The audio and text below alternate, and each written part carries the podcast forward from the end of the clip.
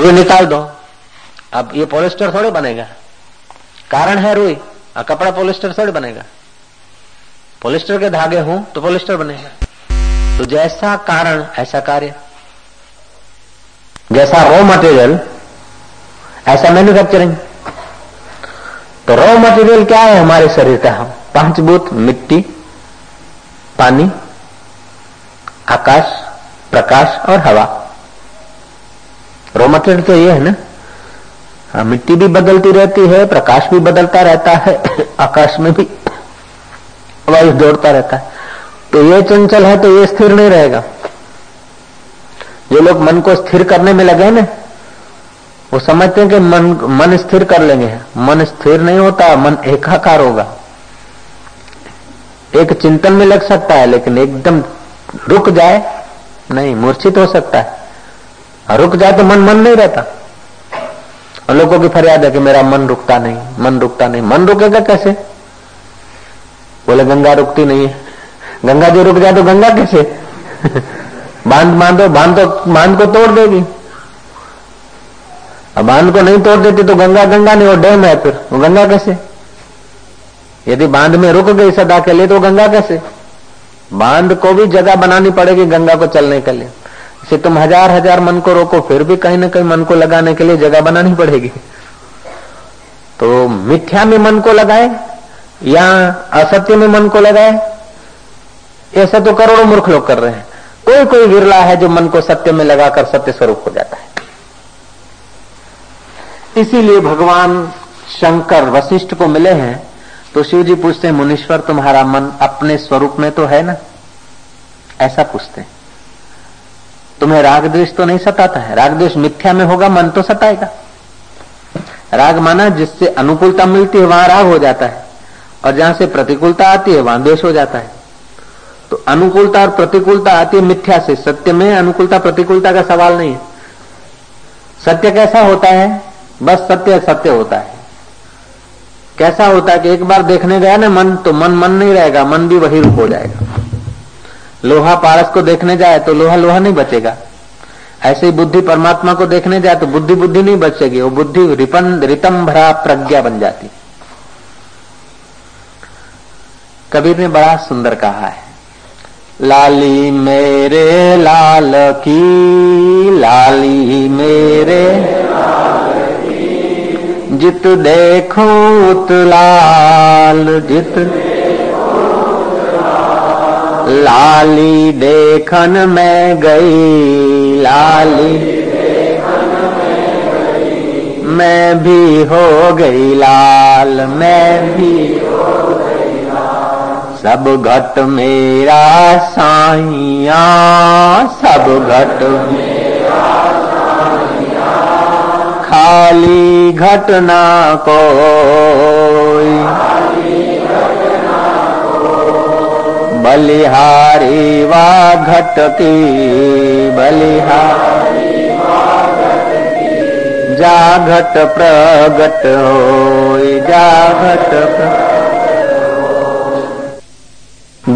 मुक्ता सुख दुख संगेर, गच्छन्ति अमूढ़ा पदमम अव्यय तत्व जो अमूढ़ पुरुष है, मूढ़ किसे कहा जाता है? जिसको बिल्कुल ज्ञान नहीं, उसे मूढ़ कहते ना। जिसको सच्चा ज्ञान है, उसे मूड कहते हैं। ना, जिसको उल्टा ज्ञान है, उसको मूड कहा जाता है। तुमने बच्चे को कहा कि चाय में खांड डाल दे। मम्मी चाय रख कर गई है, तू शक्कर डाल के छान के ले आ। बच्चे ने चाय के बदले नमक डाल दिया। आप कहोगे, अरे, मूड क्या डालना था और क्या डाला? पत्थर को तुम मूड नहीं कहते। दीवार को तुम मूड नहीं कहोगे। उल्टा ज्ञान जिसमें है, जिसमें कत्तई ज्ञान नहीं, उसको मूड नहीं कहते, उसको जड़ कहते हैं। जिसमें वास्तविक ज्ञान में, ज्ञान है, उसको संत कहते हैं, ज्ञानी कहते हैं। और जिसमें उल्टा ज्ञान है, उसे मूड कहा जाता है। कृष्ण कहते हैं विमुडा नानुम पश्यंती वो जो मूड लोक है विमुड लोक है, वो मुझे नहीं जान सकते। पश्यंती ज्ञान चक्षुषा।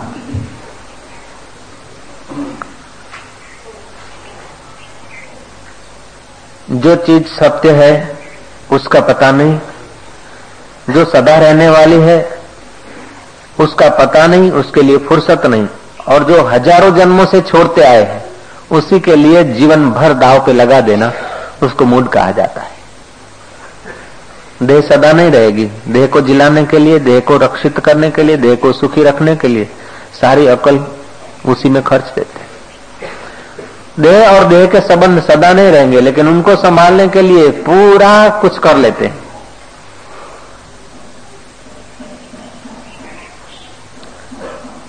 दुख और सुख दोनों प्रसाद हैं भगवान के। सुख से तो विषाद दूर होता है और दुख से अहंकार दूर होता है। सच पूछो तो सुख दुख दोनों ईश्वर के प्रसाद हैं। लेकिन जितना दुख से आदमी का जल्दी कल्याण होता है उतना सुख से नहीं होता। जितना प्रतिकूलताओं से कल्याण होता है उतना अनुकूलताओं से नहीं होता। अनुकूलता आने पर आदमी की आसक्ति संसार में होती है और प्रतिकूलता आने पर आदमी की पुकार परमात्मा की तरफ़ होती है।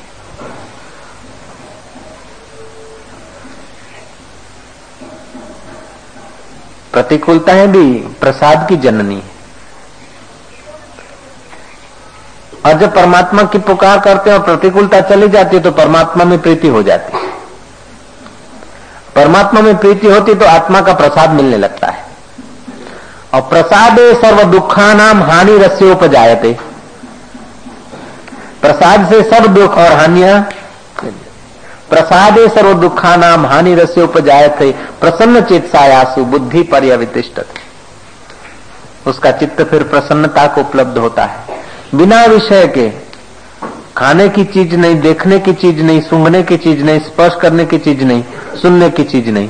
ये पाँच तो विषय है। पाँचों विषयों से रहित अगर आत्मा, अपने आप सुख आता है तो उसे प्रसाद कहा जाता है। अभी हम लोग प्रसाद ले रहे थे। अभी जो सुख महसूस हुआ, वो प्रसाद था।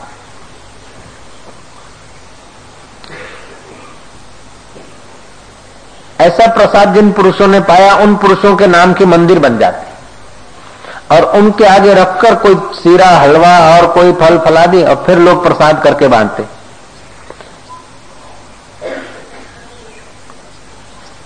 आत्मा के रस को पूरा पा लिया।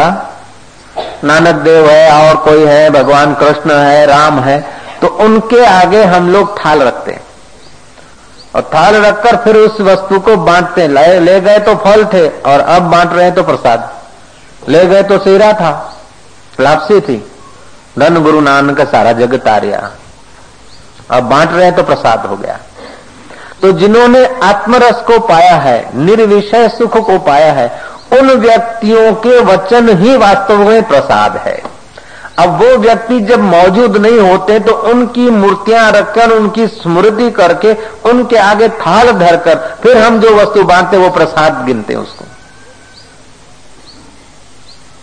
प्रसादे सर्व दुखा नाम। तो मूल प्रसाद तो वो है कि अनुभव संपन्न महापुरुषों के चरणों में बैठकर, उनके वचन सुनकर हम अपने हृदय में छुपे हुए आत्म खजाने के रस को पिए, वो सच्चा प्रसाद। शुद्ध प्रसाद है। वो शुद्ध प्रसाद की क्षमता जब समाज में नहीं होती तो फिर व्यवहारिक प्रसाद बनाया जाता है। लो प्रसाद, भगवान ने धरावेलो छे किसको? कि कृष्ण को। कृष्ण असंतुष्ट रहते थे कि संतुष्ट रहते थे? कृष्ण अशांत रहते थे कि परमानंद में रहते थे? परमानंद में रहते थे।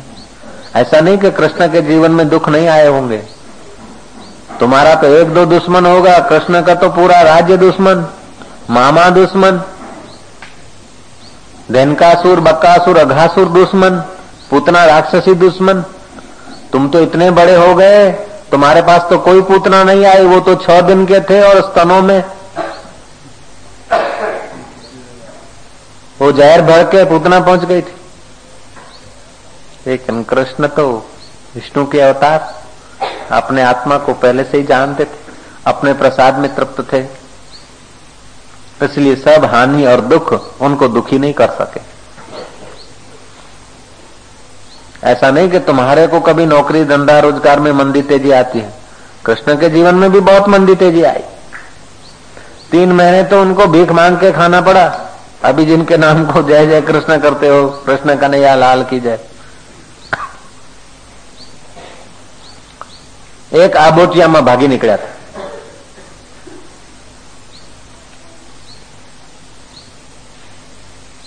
एक कछोटे में तीन महीना भाग निकले थे, ऋषियों के आश्रम से भिक्षा मांग के खाते थे, छुप के रहना पड़ता था।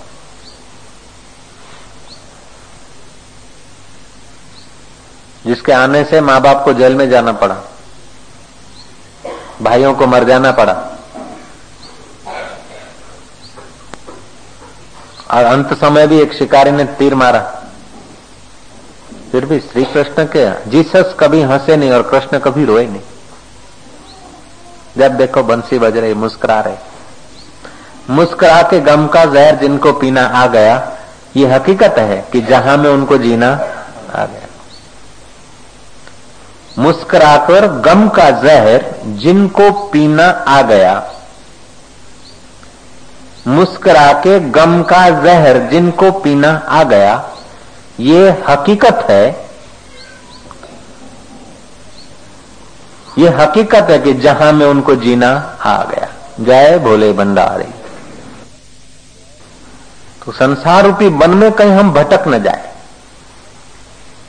इसीलिए सत्संग की बहुत ज़रूरत है। मन को सत्संग नहीं मिलेगा ना तो संसार का चिंतन ज़रूर करेगा। सत्संग का चिंतन नहीं होगा तो संसार का चिंतन होगा। और मज़े की बात है मन जैसा चिंतन करता है, ऐसा हो जाता है। मैं हिंदू हूँ, हिंदू तो हिंदू रहता है। मैं पटेल हूँ पटेल हूँ तो पटेल बन जाता है। मैं सिंधी हूँ सिंधी हूँ, सुनाया जाए ऐसे तो सिंधी हो जाता है। मैं दुखी हूँ दुखी हूँ तो दुख महसूस करता है। अरे दुख आया गया, इसको देखने वाला मैं आत्मा हूँ आत्मा हूँ, सोचता तो आत्मा हो जाता है। मैं सुखी हूँ सुखी हूँ तो सुखी हो जाता है। मन एक ऐसा कल्प वृक्ष है कि जैसी उसमें कल्पना हो, ऐसा उसे भास होता है। क्यों? कि मन और परमात्मा बहुत निकट की चीज़ें हैं। जैसे सरोवर और तरंग निकट की चीज़ें हैं। खुए जंग। श्री राम। सरोवर और तरंग निकट की चीज़ ना? नहीं। है तरंग सरोवर से कितना दूर है? तरंग तुम ले जाओ और पानी मेरे को दे दो। लहर तुम ले जाओ, पानी मेरे को दे दो।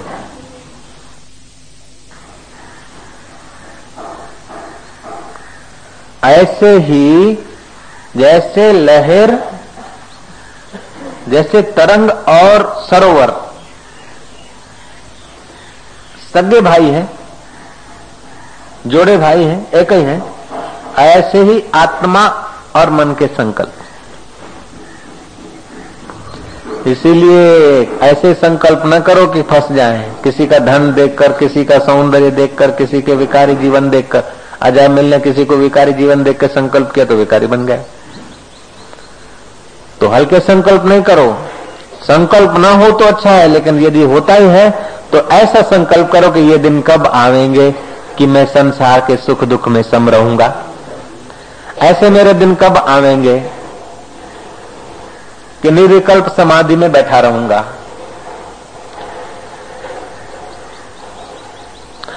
ऐसे कब आवेंगे कि संसार का है और उपादेय मुझे दुख न देगा। ऐसे मेरे दिन कब आवेंगे कि मुझे मित्र शत्रु सब समान लगेंगे? ऐसे मेरे दिन कब आवेंगे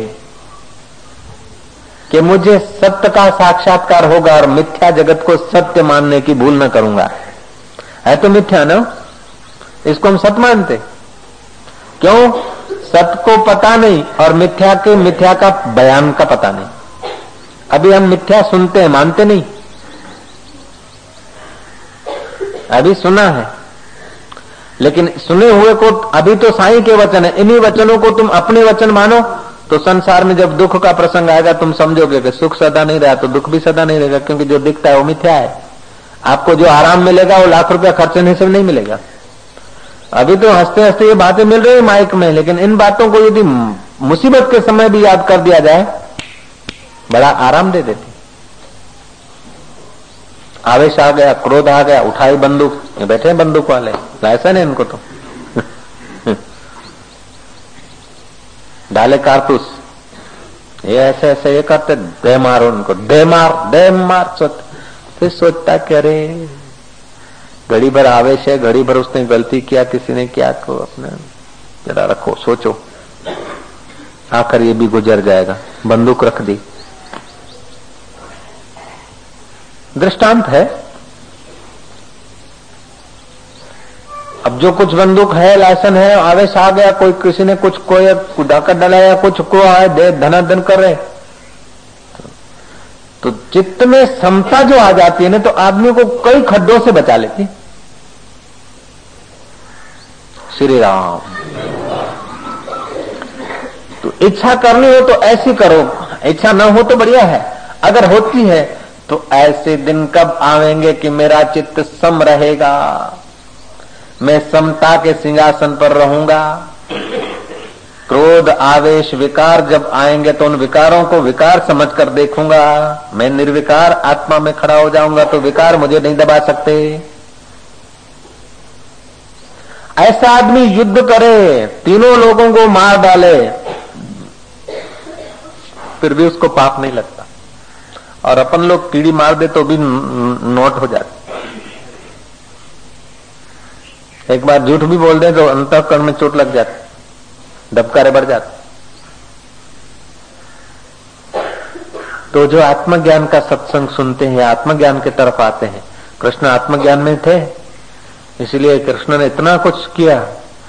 कृष्ण के ऊपर कुछ नहीं, अभी उनके मंदिर हैं। युधिष्ठर ने एक जरा सा झूठ बोला वो भी बुलवाया गया नरो वा कुंजरो वा अश्वथामा हतो युधिष्ठर के मंदिर नहीं मिलेंगे कृष्ण के मंदिर मिलेंगे युधिष्ठर धर्मात्मा थे लेकिन कृष्ण परमात्मा थे धर्मात्मा महात्मा और परमात्मा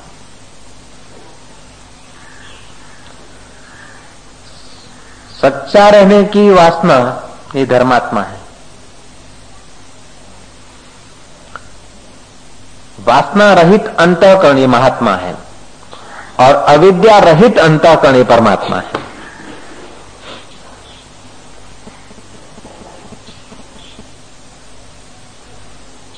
दया धर्म का मूल है, पाप मूल अभिमान।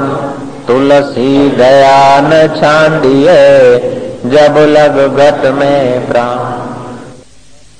दया धर्म का मूल है। दया साक्षात्कार का मूल नहीं है। साक्षात्कार में तो डायन है। जाता हूँ एकांत में, लेकिन याद आ रही पत्नी का, बिचारी का क्या होगा? दया आ गई, डायन आ गए। वापस आ गए। डायन हो गई। श्री राम। दया धर्म का मूल है। साक्षात्कार के आगे दया की कोई वैल्यू नहीं। वहाँ दयालुता भी नहीं, क्रूरता भी नहीं। वहाँ तो बस इंतजारी, बेकरारी, दरबदर। दया धर्म का मूल है। दया होती है लूले पर, लंगड़े पर, अपने से छोटे पर, पतित पर। अब गुरुओं के आगे हम फल रखते हैं, महापुरुषों के आगे हम प्रणाम रख, करते हैं, पैसा रखते हैं, फल रखते हैं, वस्त्र रखते हैं दया नहीं करते। भगवान के आगे हम रखते हैं हम भगवान को प्राप्त महापुरुषों के आगे रखते हैं तो ये कोई दया थोड़े तक? तो दान में और दया में फ़र्क है। लूले, लंगड़े, कोढ़ी, गरीब, अत्यंत दीन, दुखी, इन व्यक्तियों को कुछ देना ये दया है। इससे धर्म की शुरुआत होगी। ऐसा थोड़े कि गुरु दीन, दुखी है, तब उनके आगे तुम फूल रखते हो। इन फूलों की, इन पैसों की, इन फलों की कोई परवाही नहीं हज़ार बार इनकार किया। फिर भी के ले जाए शायद कोई स्वीकार हो जाए। कहीं कोई दाना हमारा लग जाए, कोई ईंट हमारी कहीं लग जाए। चलो। एक रेती का तगारा हमारा कहीं लग जाए। वो काम करने वाला है, बैठे हैं। खेतर में जो बन रहा है मकान, उसको बोला तो पैसा ले। बोले, नहीं बापू। राम को कहा ले? कल एक आया कोरी वाला के मैं भेज दू, मैं क्या नहीं। बहुत आग्रह किया मैं क्या तू ऐसा कर, पचास ग्राम ग्रीट ले आना, सौ ग्राम, दो सौ ग्राम पैकेट में। जब ढाबा बनता है ना, उसमें डाल देना, लग जाएगा तेरा। तो दया थोड़े कर रहा है कि साईं के पास गिरिट कच्ची नहीं है तो मैं दे आऊँ बेचारे के पास, ऐसा दया नहीं करता। न तो बहुत है, कई लोग सिर खपाते, सेवा स्वीकार हो। ये दया नहीं। ये तो धर्म है। ना, धर्म भी नहीं। ये दान है। नश्वर चीज़ें देते देते कभी अहम देने का भी सौभाग्य खुल जाए तो आदमी परमात्मा हो जाए। दया धर्म का मूल है, पाप मूल अभिमान। संतों पर दया नहीं की जाती है भगवान पे दया नहीं की जाती। भगवान के आगे दान किया जाता है। दान। अन्नदान, वस्त्रदान, भूमिदान, ऐसे करते करते अपने आप का भी दान। अपने आप को दे डाला तो बाकी क्या बचा? अपने आप को दे दिया तो जिसको दिया वही तो बचा। आप तो रहे नहीं।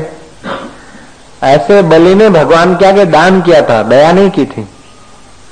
दान का संकल्प किया था ना? तीन पग पृथ्वी। सत्तो रजो और तमो। अब तीन गुण चले गए तो बाकी क्या बचा? जिसके तीन गुण चले गए, उसके द्वार पर भगवान स्वयं पहरेदार। जय जय। बलि के द्वार पर भगवान द्वारपाल। और लक्ष्मी जी को वहाँ रहना पड़ता अखंड रूप से। और भगवान को छुड़ाने के लिए लक्ष्मी जी को बहन बनना पड़ता है, बलि का। ऐसे एक बार गोस्वामी तुलसीदास के झोंपड़े पर रात्रि को चोर आए। देखा, ये साधु बाबा को बहुत लोग मानते, बहुत आते तो माल मिलकत होगा। जाओ जरा डाका डालो। चोर आए, लेकिन देखा पहरेदार खड़े हैं, हाथ में तीर कमान लिया, बड़े तेज़ी से वापस गए। फिर थोड़ी देर के बाद आए। ऐसे रात में कई बार आया, जब देखे तो पहरेदार बस कमान में तीर साथ में लिए खड़े हैं बस सजग। बार बार आने से उनके चित्त की दशा बदल गई। सुबह फुट फुट कर रोए तुलसीदास के पैर पकड़ के के और एक बार तुम्हारे पहरेदार दिखा दो बस। रात को जो पता वाले थे तुम्हारे चौकीदार, उनका एक बार और दर्शन करा दो बस। तुलसीदास ने कहा, चौकीदार और मेरे झोपड़े पे रात को? हाँ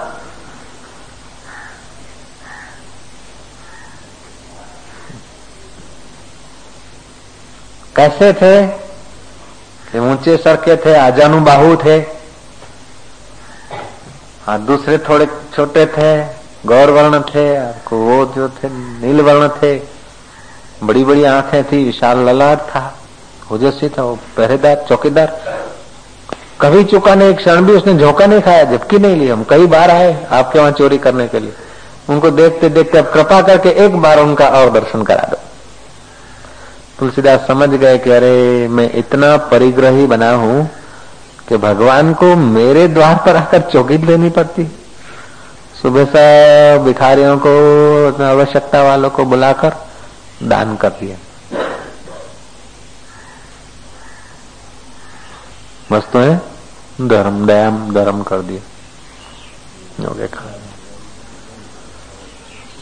हो ओम। लेकिन अब देखो तो वो चौकीदार जो दिखे, वे चौकीदार। राम लखन जी, उनको देखने वाले आदमी जो थे, अब यह है, स्वप्न हो गया। तुलसीदास तुलसीदास का झोंपड़ा जाओ काशी में वैसा नहीं मिलेगा। क्यों? कि मिथ्या। दिखने में आया ना? दिखने में जो आया, वो वैसा अभी नहीं मिलेगा। लेकिन जिससे दिखा, वो परमात्मा अभी भी सबके हृदय में वैसे का वैसा मिलेगा। जो दिखता है, वो वैसे का वैसा वही का वही नहीं होता है। जिसके द्वारा दिखता है, वो वैसे का वैसा होता है। वही का वही होता है। तो आज का सत्संग ऐसे ही शुरू हो गया। कोई श्लोक लोक नहीं, ऐसे ही शुरू हो गया था। तबियत पानी ठीक है? चित्त में शोभ तो नहीं है। ये सहज में हो गया। नानक भी बोलते, नानक बोले सहज स्वभाव। जो जो शास्त्र बने हैं, महापुरुषों के वचनों से ही शास्त्र बने हैं। और जो सहज में होते ना, ओ, कोई प्लान नहीं, किस विषय पर बोलना है कोई प्लान नहीं, किसके लिए बोलना है कोई प्लान नहीं। बोलना है, सबके हृदय में जो बैठा है, उसी के सत्ता से सब सुन रहे हैं वही इस हृदय में बोल बैठकर उसी की सत्ता से बोल रहा है, आप ही सुन रहा है, आप ही बोल रहा है, ये सहज वाणी हो जाती तुम सुनते और हम बोलते हैं। हमारा अच्छा विषय होना चाहिए अच्छा प्रवचन होना चाहिए इम्प्रेस करे ऐसा होना चाहिए। बीच में अहम आ गया। वो फिर, वो सत्संग नहीं। नेता भी बोलता है प्रोफेसर भी बोलता है, सेठ भी बोलता है, नौकर भी बोलता है कंडक्टर भी बोलता है। ये सब बोलना हो जाता है। संत जब बोलता है ना तो सत्संग हो जाता है, और बाकी के बोलते तो बोलता है, बोलना ही रह जाता है। संत बोलते हैं तो सत्संग हो जाता है, बाकी के लोग जो बोलते हैं, बोलना हो जाता है।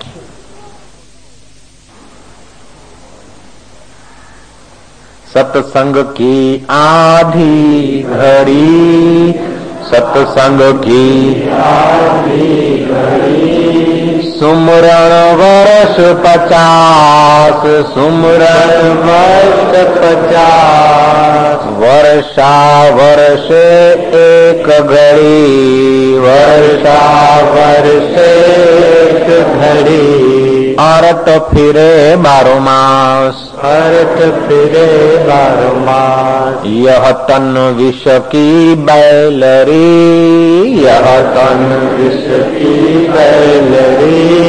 गुरु अमृत की खान। गुरु अमृत की खान। सिर दी जय सतगुरु मिले।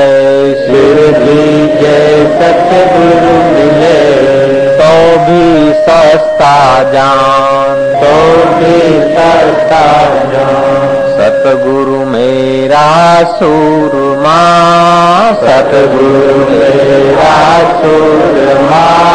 करे शब्द की चो करे शब्द की चो मारे गोला प्रेम का।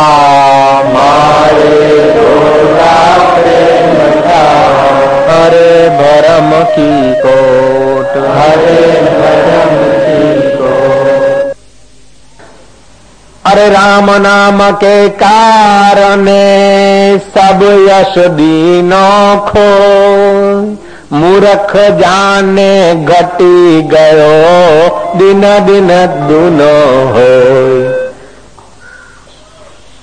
समझते कि हम कीर्तन वीर्तन करेंगे कहीं, हमारी क्रेडिट डाउन हो जाएगी। बोलेंगे तो जरा हम कोई छोटे हो जाएँगे। नहीं, जो भगवान के लिए बोलता नाचता गूंजता नहीं, वो संसार के लिए नाचता रहेगा। जो ईश्वर के लिए नहीं बोलता, वो संसार के लिए बोलता ही रहेगा। बोले, ये तो बड़ा होशियार है, चलता पुर्जा है। महाराज, क्या कहें, इसने तो सात साल में ग्रेजुएट होने के बाद क्या वकीलात की कितना धंधा, कितने पैसे कमाए। ये तो बहुत चलता पुर्जा है कि बात तो ठीक है, बुद्धि भगवान ने दी है। बुद्धि को दूसरों के आँसू पूछने में नहीं लगाए, बुद्धि को आत्मज्ञान में नहीं लगाया, बुद्धि को झूठ कपट करके धन के हम्बार बनाने में लगाया। पुर्जा बड़ा चलता है और कई जन्मों तक चलता ही रहेगा। ये पुर्जा अब आराम नहीं पाएगा आत्मा में। अब भगवान में ये पुर्जा आराम नहीं पाएगा, ये पुर्जा चलता ही रहेगा। तो संसार में ज़्यादा चतुर मत बन ज़्यादा चलता पुर्जा मत बन नहीं तो बेमौत मारा जाएगा। तो तुलसीदास क्या कहते हैं? सुना दो ना